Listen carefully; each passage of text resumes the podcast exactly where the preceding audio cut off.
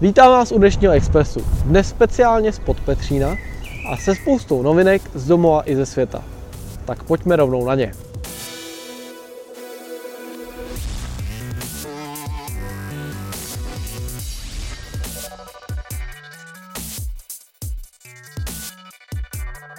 Prvního ledna začaly v Německu platit tzv. Deutschland-Ticket, což jsou navazující jízdenky na loňský pilotní projekt 9 Euro Ticket. Měsíční jízdenka na celé Německo tentokrát vychází na 49 eur, což je v přepočtu přibližně 1200 korun. Jízdenka stále platí ve všech prostředcích všech systémů MHD, ve všech regionálních vlacích a autobusech.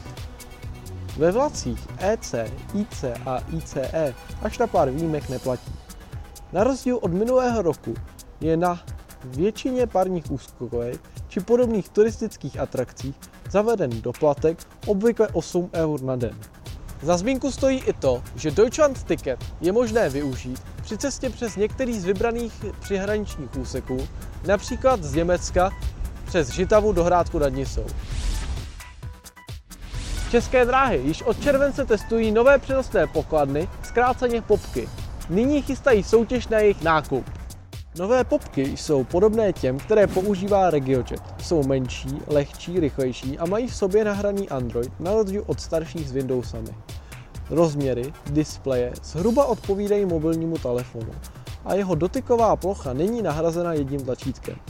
Tyto nové popky budou fasovat všichni na stálo, takže posádkám odpadne starost s vyzvedáváním a odevzdáváním.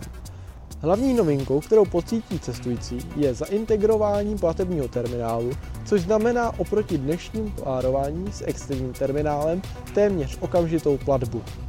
Konec obnovy popek je očekáván v průběhu příštího roku. Doufali jste, že se na letiště budete moct svést s novým trolejbusem vyrobeným v Česku? Nebojte, brzy se to stane realitou. Nikoli však v Praze, ale ve Vilniusu. Česká firma Škoda v pondělí 15.5. završila své dlouhodobé snažení o dodávku trolejbusů do hlavního města Litvy Vilniusu podpisem smlouvy přislibující až 91 trolejbusů řady 32 TR v celkové hodnotě 1,3 miliardy korun. Součástí zakázky je i dodávka náhradních dílů po dobu prvních pěti let provozu. Trolejbusy 32 TR jsou vybaveny trakční baterií umožňující dojezd až 20 km a možností dobytí jak za jízdy, tak přistání v depu.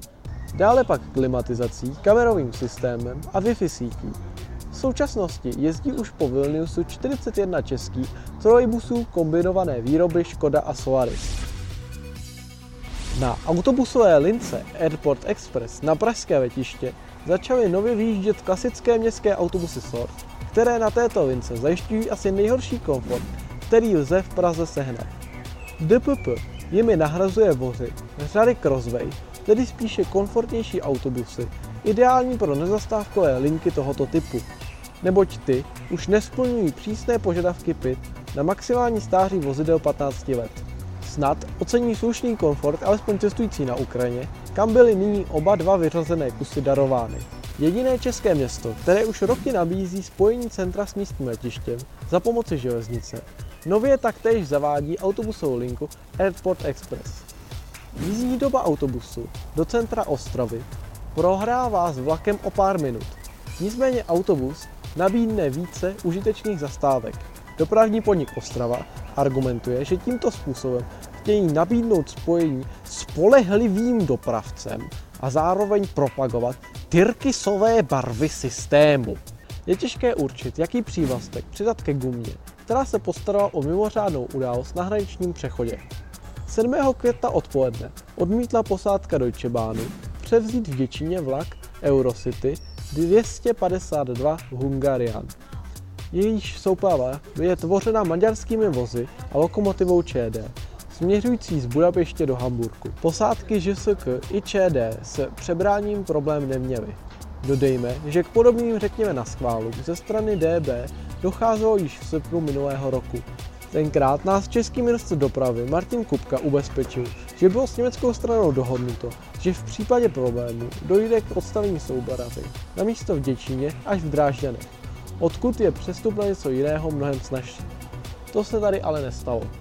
Po měsíci a půl nám skončila výuka na Modřanské trati a linky 3, 17 a 21 se vrací zpět do smyčky Leckého. Změna čeká i na všechny, co míří přes Barandovský most, kde začala další etapa oprav a s nimi bude obnoven provoz staronové linky X125 z jižního města na Smíchov. Zkrácení linky 125 na Háje a odkon tramvaje 21 na Smíchov. Tramvají se pak nesvezete po krátkém úseku trati mezi chodkovými sadami a Hračanskou, přičemž spoje jsou odkloněny kolem hradu. U vlaků nás většina výuk čeká následující víkend, kde by se stavební práce měly rozběhnout na tratích z Prahy do Vyse nad Labem, mezi Mělníkem a Všetavy, či mezi Smíchovem a Radotínem, kde tentokrát bude zavedena i náhradní autobusová doprava se zajímavým označením XS7X. Většina členů Metrobusu přežila letošní maturity ve zdraví. Zejména proto, že už jich má většina maturitu za sebou. My se na vás budeme těšit u dalšího Expressu.